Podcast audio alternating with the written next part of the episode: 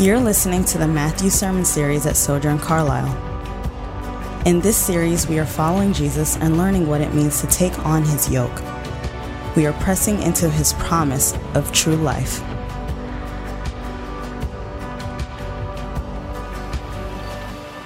Good morning. My name is James Fields, serve here as the lead pastor of Sojourn Church Carlisle. It's indeed an honor and privilege to be able to stand with you today, to read God's word, and to be with God's people. We will continue on in our series in the Gospel of Matthew today. So we're thankful for God and the opportunity to do that. But before we do that, I do have some not so fortunate news to share, that one of our members, Janet Perdue, unfortunately passed away this week. I had the privilege of being with her hours before she passed at the hospital. But one of the things that we talked about and one of the things that we know is that she knew Jesus. And we're thankful for that. And we're thankful for her life. And we're celebrating that life today, even in her absence. But if you knew Janet, she was a dear friend of all, a lifelong member of this church. And she will be sorely missed by all of us, but especially me. So please keep her family in your prayers as we move forward. We will give funeral arrangements out as soon as we learn about that in the coming days. But please keep Janet Perdue and her family in your prayers if you don't mind.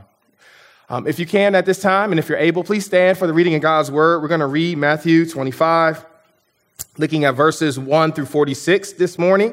It is a little longer passage.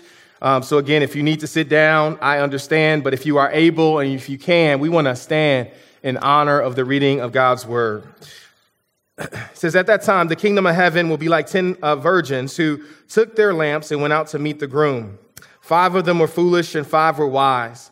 When the foolish took their lamps, they didn't take oil with them, but the wise took oil in their flasks with their lamps. When the groom was delayed, they all became drowsy and fell asleep. In the middle of the night, there was a shout, "Here's the groom, come out to meet him." Then all the virgins got up and trimmed their lamps. The foolish one said to the wise ones, "Give us some of your oil because our lamps are going out." The wise ones answered, "No, there won't be enough for both of us. Go instead to those who sell oil and buy some for yourselves." When they had gone to buy some oil, the groom arrived. And those who were ready with him went in with him to the wedding banquet, and the door was shut. Later, the rest of the virgins also came and said, "Master, master, open up for us." He replied, "Truly, I tell you, I don't know you. Therefore, be alert, because you don't know either the day or the hour." For it was just like a man who was going on a journey. He called his servants and entrusted his possessions to them. To one, he gave 5 talents, to another 2 talents, and to another 1 talent, depending on each one's ability. Then he went on a journey. Immediately, and the man who had received the 5 talents went and put them to work and earned 5 more. In the same way, the man with 2 earned 2 more. The man who had received 1 went off, dug a hole in the ground, and hid his master's money. After a long time, the master of those servants came and settled accounts with them. The man who had received 5 talents approached, presented 5 more talents, and said, "Master, you gave me 5 talents. See, I've earned 5 more talents. His master said to him, "Well done, good and faithful servant. You are faithful over a few things. I will put you in charge of many things. Share your master's joy." The man with 2 talents also approached. He said, "Master, you gave me 2 talents. See, I've earned 2 more talents. His master said to him, "Well done, good and faithful servant. You are faithful over a few things. I will put you in charge of many things. Share your master's joy." The one who had received 1 talent also approached and said, "Master, I know you. You're a harsh man, reaping where you hadn't sown and gathering where you haven't scattered seed. So I was afraid and went off and hid your talent in the ground. See, you have what is yours." His master replied to him, "You evil, lazy servant. If you knew I reap where I haven't sown and gather where I haven't scattered, then you should have deposited my money with the bankers, and I would receive my money back with interest when I return. So take the talent from him and give it to the one who has 10 talents. For to everyone who has, more will be given, and he will have more than enough. But from the one who doesn't have, even what he has will be taken away from him. And throw this good-for-nothing servant into outer darkness. There will be weeping and gnashing of teeth." I'm going to stop right there. This is the word of the Lord. Thank be to God. You may be seated.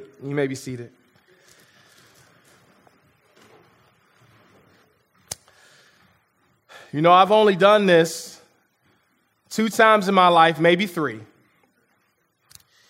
The most memorable time was here in Louisville, Kentucky, about 10 years ago. I was a spry young seminarian student at Southern Seminary. I worked in an admissions office, and I was assigned to travel to Miami, Florida for a conference. My excitement was surreal, but my experience was unfavorable. You see, it was the first time for me traveling to Miami, Florida, and it was the first time of me leaving my pregnant wife behind to go on a work trip. It was truly a bittersweet moment for me. I was super excited to go to Miami. Never been, excited to see what's down there, excited to see the beaches and all the glitz and glam. Maybe drive past Shaquille O'Neal's house on Star Island. But I was not as excited to leave my pregnant wife behind at the time. You see, my flight was leaving from Louisville Airport at approximately 3:25 p.m. And at the time, here's what your pastor was thinking. Louisville Airport is never busy. It's a smallish airport. It's a small city, mid-sized city. There's never any crowds. It's never packed. So I thought.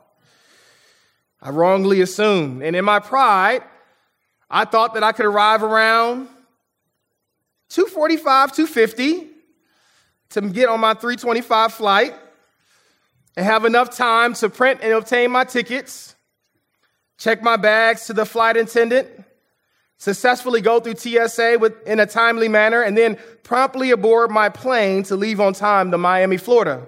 Right? That sounds right, right? Now, in my arrogance, I convinced myself to believe that I had more time than I realized. And in apathy, I not only missed my flight at 3:25, but due to every other flight being filled to capacity, I was not able to board another flight to Miami until 11:45 p.m.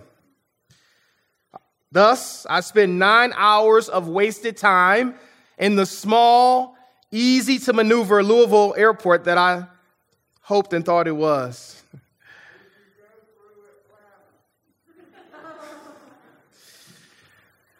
That's some very good advice. I wish you would have been with me 10 years ago, Neil. I arrived to Miami around 2:30 a.m., tired, hungry, and lonely. Worst of all, when I arrived in Miami, Florida, I was unprepared. In my haste, I left Louisville without my credit card to book my car rental, even to pay for my hotel. As the older generation says, I was up a creek without a paddle. Whose fault was it for my late arrival to Miami? You see, at the time, I blamed everyone except for myself. I blamed the traffic on I-264 West. I blamed the overcrowded and longer than expected lines at the airport. I blamed the lack of professionalism of the airport workers. I blamed the overly curious TSA workers for doing their job too well and not letting me get by. But the truth is, no one was at fault except for me. For I wrongly assumed to myself, and I convinced myself to believe the lie that I had more time than I actually did. Notice with me that my poor planning was based upon my false assumptions. Will you pray with me? Father God, we do thank you for this time to hear from your word. We ask that you would, as always, take my little, make much of it, glorify yourself as only you can. Help us, Lord, to be ready in every sense of the word. Prepare our hearts now in Jesus' name. Amen. Today, we're going to consider this question as we read through our text. How do we remain faithful knowing that Jesus' return is imminent? How do we remain faithful knowing that Jesus' return is imminent? To answer this question, Jesus gives us three parables. A brief one at the end of chapter 24 and two others in chapter 25 that we'll elaborate on.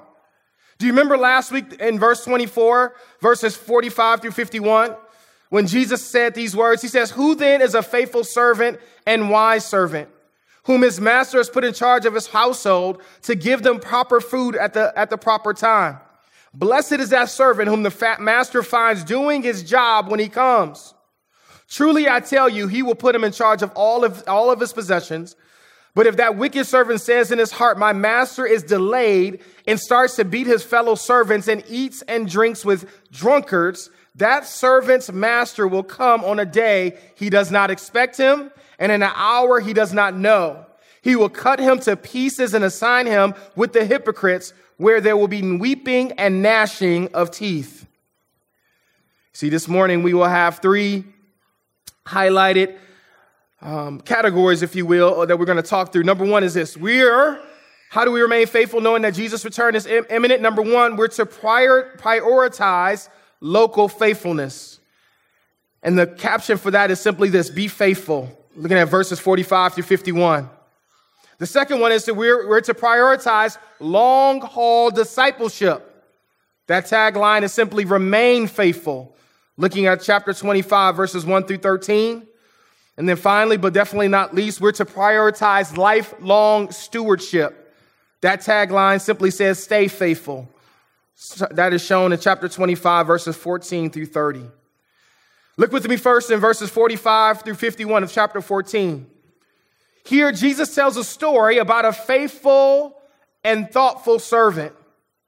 Jesus starts with a question in verse 45. Listen to this question. He says, who then is a faithful servant and wise servant, whom his master has put in charge of his household to give them food at the proper time? Notice with me that Jesus kindly invites us. He kindly invites us to embody faithfulness like the servant in Matthew 24, verses 45 through 46. I love how the New Living Translation puts it. It puts it a little different way. It says, a faithful servant, a sensible servant, is one to whom the master can give the responsibility of managing his other household servants and feeding them. If the master returns and finds that the servant has done a good job, there will be a reward. Notice with me the simplicity of how God defines what it means to be faithful. God defines faithfulness as such. He says faithfulness to God or faithfulness to him is to be faithful towards the responsibilities that he's given to us. Let me repeat that. Faithfulness to God is to be faithful towards the responsibilities that he has given us. This is a good reminder for us as a church that we prepare for Christ's return by prioritizing localized faithfulness. What we like to say in our church is a little different. Ordinary obedience. Ordinary obedience in the ordinary things of life. So what do you mean, Pastor Fields, when you talk about ordinary obedience? What does that look like? Well, consider this for me. How often do we, I include myself in this, how often do we get so swept up in national or global affairs while our own home is still a mess? How many of us know the ills of our nation's drama better than the ills of our own local neighborhood or the ills of our own local neighbors? How many of us know more about a political candidate or a political issue or even our favorite professional athlete then we know our own child's heart? So what does keeping watch mean? It is simply, according to verse 46 in the text, it simply means this. It means doing your job when Jesus comes. More specifically for this servant, his faithfulness manifests itself in the simplicity of giving the master and his guests their food at the proper time. So faithfulness is simply for this servant. Faithfulness for him is simply doing the work of a servant. Now, I know what you're thinking. So I'm going to say it out loud for all of us. Pastor James, this seems too simplistic. It seems too childish. It seems oversimplified. Well, here's the problem with that statement. This is too simple. This is too ordinary and this is too easy. But here's the problem. We want something more complex. We want something more convoluted and we want something more complicated. We want something more spiritual than just simply doing our job. That's not what God requires of us. So church family, maybe the problem is not with God. Maybe the problem is with us. This is a good reminder that don't miss the simplicity of God. God is more simple than we think and less complicated than we realize. Jesus is saying in this text, doing your job is the most spiritual thing that you can do or accomplish in this life. Nothing more and nothing less. So what does it mean to do your job? What does this entail? In our household, we teach doing your job with this simple phrase. We try to teach our kids this, as imperfect as we are and as we learn as parents, but we have a simple mantra that we tell our children all the time, that all of life is worship. All of life. Every aspect of life is worship unto God. There's nothing you do, there's nothing you say, there's nothing you experience that you can't use to worship God, your creator. All of life is worship. I love what Colossians 3:23 says about this. It says, whatever you do, do it from the heart as something done for the Lord and not for people or men. You see, in his goodness and in his sovereignty, God calls us to view all of life as worship. Thereby, we're incited to worship God through our ordinary, everyday, and often mundane daily obedience to him. See, the first most practical way to keep watch and be ready for Jesus' second coming is very simple. The first and most practical way to keep watch and be ready for Jesus' second coming is to be faithful in the responsibilities that God has given to you. In other words, do your job. Everyday activities such as changing dirty diapers can bring much glory and honor to God. Everyday activities such as washing dishes before your roommate or your spouse comes home can bring much glory to God. Everyday activities such as taking out the trash without being told, reading your Bible, a reading plan, reading and studying for your exam, managing your team with character and integrity, planning and preparing for meals for your family, shoveling your driveway or someone else's driveway that's filled with ice and snow, praying for the sick and shut in within our church, calling to check on someone that God has placed upon your heart, making lunch for yourself and your family, or even managing people's hectic schedules. All of this can be done to the glory and honor of God.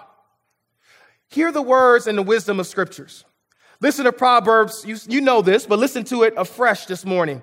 Proverbs chapter 3, verses, 3, 5, and 6. It says, trust in the Lord with all your heart.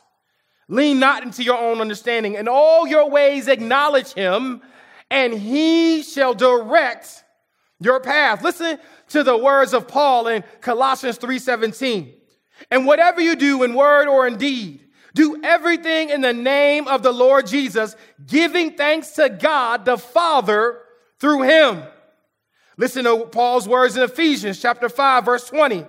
Always giving thanks to the God the Father for everything in the name of our Lord Jesus Christ. Notice with me that Jesus calls us to worship him in the everyday, mundane, ordinary, and simplistic ways and aspects of our life. There's no other way for you to worship him except through this means. Why is this important? Think about it for me with a minute. Think about this for a minute. When did David kill Goliath? Did David just show up to Goliath and just throw a stone and kill him?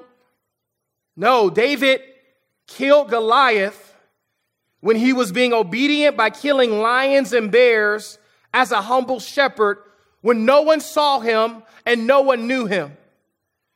God was preparing David to kill Goliath for years before he actually faced that giant. When was Noah saved from the flood? When the waters came? No. Noah was saved when he obeyed the voice of God and started to build an ark on dry land. When did Abraham receive receive the promise of his firstborn son, Isaac? When did he receive the promise of his firstborn son, Isaac? When Isaac was born? No, he received this promise when he obeyed God's instruction, and he went outside of his tent and he looked into the sky. And at that very moment, he decided to believe God's promise over his life. Finally, when did I miss my flight to Miami, Florida?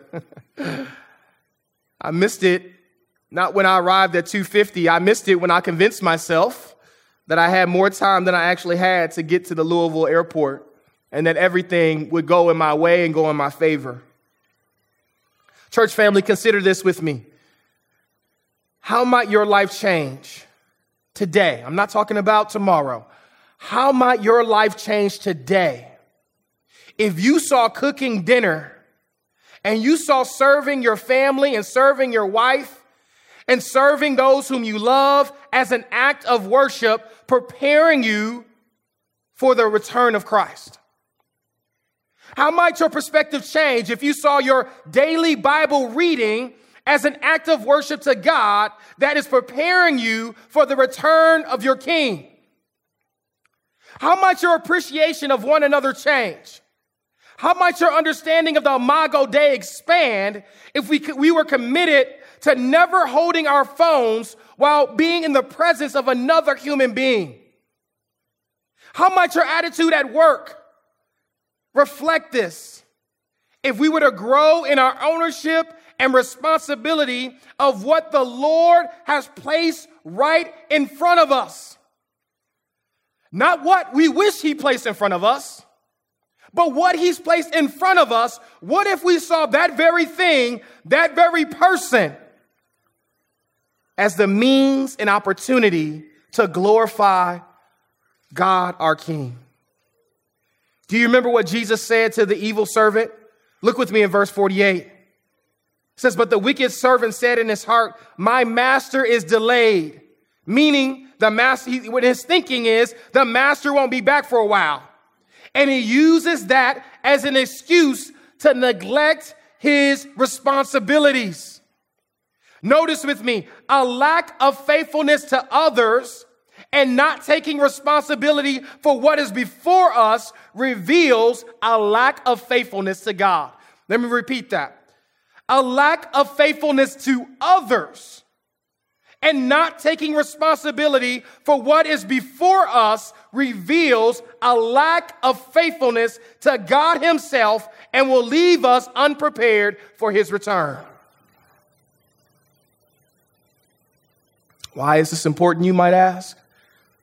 It's important because Jesus has called us to embrace the urgency of now by preparing ourselves for his return, by prioritizing localized faithfulness. Another way of saying that is ordinary obedience. Ordinary obedience is simply this. It's the willful and joyful submission to God in serving the people that he has purposely placed around us right now and today. It is the willful and joyful submission to God to serve the people that he has purposely, sovereignly placed around us right now, here, today. Remember Sojourn Church Carlisle. Be faithful where you are. Be faithful where you are. What does God require of you?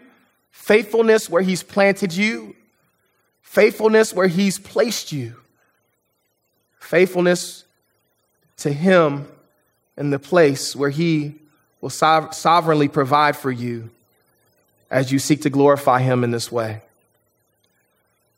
So what does keeping watch entail? Look with me in verses 25 through 13. Verses 25 through 13 help us to see what faithfulness entails. And this comes with our second tagline, that we are to prioritize long-haul discipleship. Another way of saying that is to remain faithful. Remain faithful. Hear the words in Matthew 25, verses 1 through 13. It says, at that time, the kingdom of heaven will be like 10 virgins. If you don't like that word, which I don't like in this text, you can say young women. So I'm going to try to say young women to the best I can, so you won't get any questions from little ears while we're reading this. At that time, the kingdom of heaven will be like young women who took their lamps and went out to meet the groom. 5 of them were foolish and 5 were wise. When the foolish took their lamps, they didn't take oil with them. But the wise ones took oil in their flasks with their lamps. And when the groom was delayed, they all became drowsy and fell asleep. In the middle of the night, there was a shout, here's the groom, come out to meet him. Then all the young women got up and trimmed their lamps. The foolish one said to the wise one, give us some of your oil because our lamps are going out. The wise ones answered, no, there won't be enough for both, for us and for you. Go instead to those who sell oil and buy some for yourselves. When they had gone to buy some, the groom arrived, and those who were ready went in with him to the wedding banquet, and the door was shut. Later, the rest of the young women also came and said, Master, Master, open up for us. He replied, truly, I tell you, I don't know you. Therefore, be on alert, because you don't know either the day or the hour. You see, in the previous parable, the evil person believed the master was a long way off. And in believing this, believing that the master wasn't coming for a while, led him to abandon faithfulness. And thus, Jesus critiques that lack of urgency. In this parable, though, Jesus critiques an exaggerated sense of urgency. He tells of 10 young women preparing for a wedding. They were to keep oil lamps lit in preparation for the groom's arrival. But look with me in verse 3. It says, the 5 who were foolish didn't take enough oil for their lamps. Notice the two groups of these people. Notice the two groups of people. Those who are prepared, those who are ready, those who are unprepared, and those who are not ready. What is Jesus saying in these verses? What is he trying to communicate to us? He's trying to communicate to us two things. One is this. Wisdom is planning for the possible delay of the bridegroom. Wisdom is planning for the possible delay of the bridegroom. Notice that 5 wise were prepared. They were ready for this possible delay. And they were prepared not just in words, they were prepared in deeds. They literally had extra oil with them. Notice the foolishness. Notice also that if wisdom is planning for the possible delay of the bridegroom, notice that foolishness isn't planning for the possible delay of the bridegroom. Notice the 5 foolish young women. They were not prepared. They thought the groom would come very soon, or his return would be very immediate. And therefore, they had no extra oil. I love what the New Bible Commentary says about this. It says, all 10 young women fell asleep during the wait. So the point is not that we should be on consistent alert, but that we must have the necessary provision when the time comes. So in this verse, in these verses here, what does keeping watch entail? To keep watch means this. It means to make the necessary preparations today. Love what Benjamin Franklin says about this. You've probably heard this quoted before. Don't put off tomorrow what you can do today. Proverbs 27:1 puts it a different way. It says, don't boast about tomorrow, for you don't know what a day might bring. We talked about this a little bit last week when we looked at Hebrews 11. And we talked about what faith is. We said that faith is the substance of things hoped for and the evidence of things not yet seen. We talked about walking in faith is like a pregnant woman who actively prepares for the arrival of her baby without knowing the exact due date. And every woman in this room who has had a baby or who has been pregnant can probably attest to that. That when your baby is coming, you don't wait till you deliver the baby and go home and say, oh no, we have to get everything ready. Maybe some financial means may cause you to do that. I don't know. But typically, preparation is usually made beforehand. Baby showers, cribs being installed, baby monitors, baby warmers, diapers. All these things are done ahead of time in order for the waiting for the arrival of the soon-to-be baby. You see, for this example of the pregnant woman, the substance of her hope is the baby, right? The substance of the hope is her baby. She has a baby in her womb, but she doesn't have it specifically within her hands. So the substance of her hope is the baby, but the substance of her hope is also evidenced in her preparation. How she prepares. She knows that she's with child. She doesn't have that child yet, but she knows it's coming at some point. So what does she do? She prepares. She gets ready.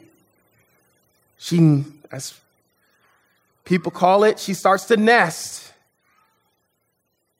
It's a good reminder for us as a church, as we've said here before, that walking in wisdom is not a destination.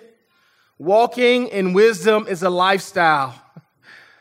Why were they foolish? Was it because they fell asleep? No.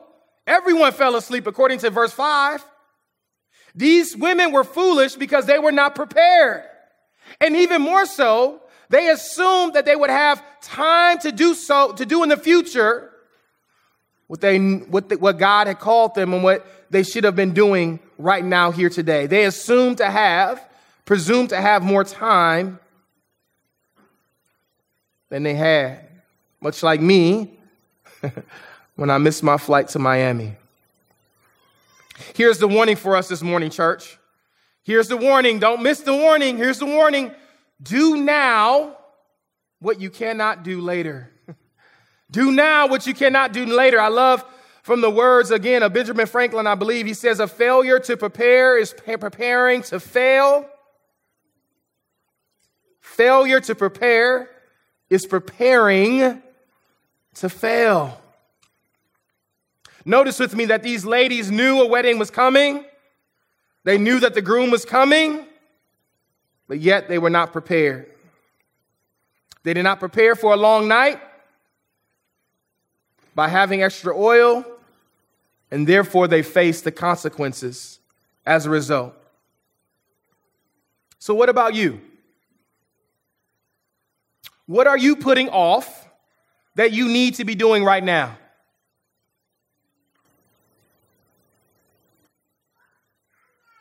What can you not do late that you can do now?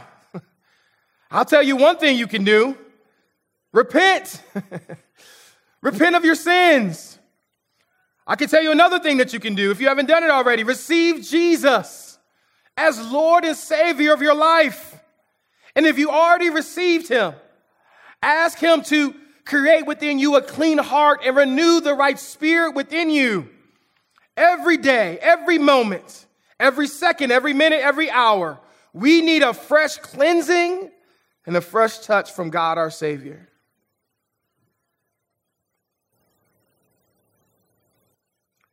I'm sure most of you already know by now and have learned about the tragic news concerning Ravi Zacharias, the world-renowned Christian apologist. To say that my heart sank would be an understatement. I met and have invited Ravi to many different events at Princeton University. I've been with his team. I've planned events for him to come and to speak. I've heard him speak multiple times. So to hear of these recent allegations and hear of these recent tragic news has been devastating to me, to say the least. And while I'm not here to judge his life or his ministry, the accusations and the victims that are coming against him are both appalling and very disturbing, to say the least. And due to this aftermath, many of us, including myself, have been left with the question, how can such a powerful and influential man of God be involved in such dark and demonic activities?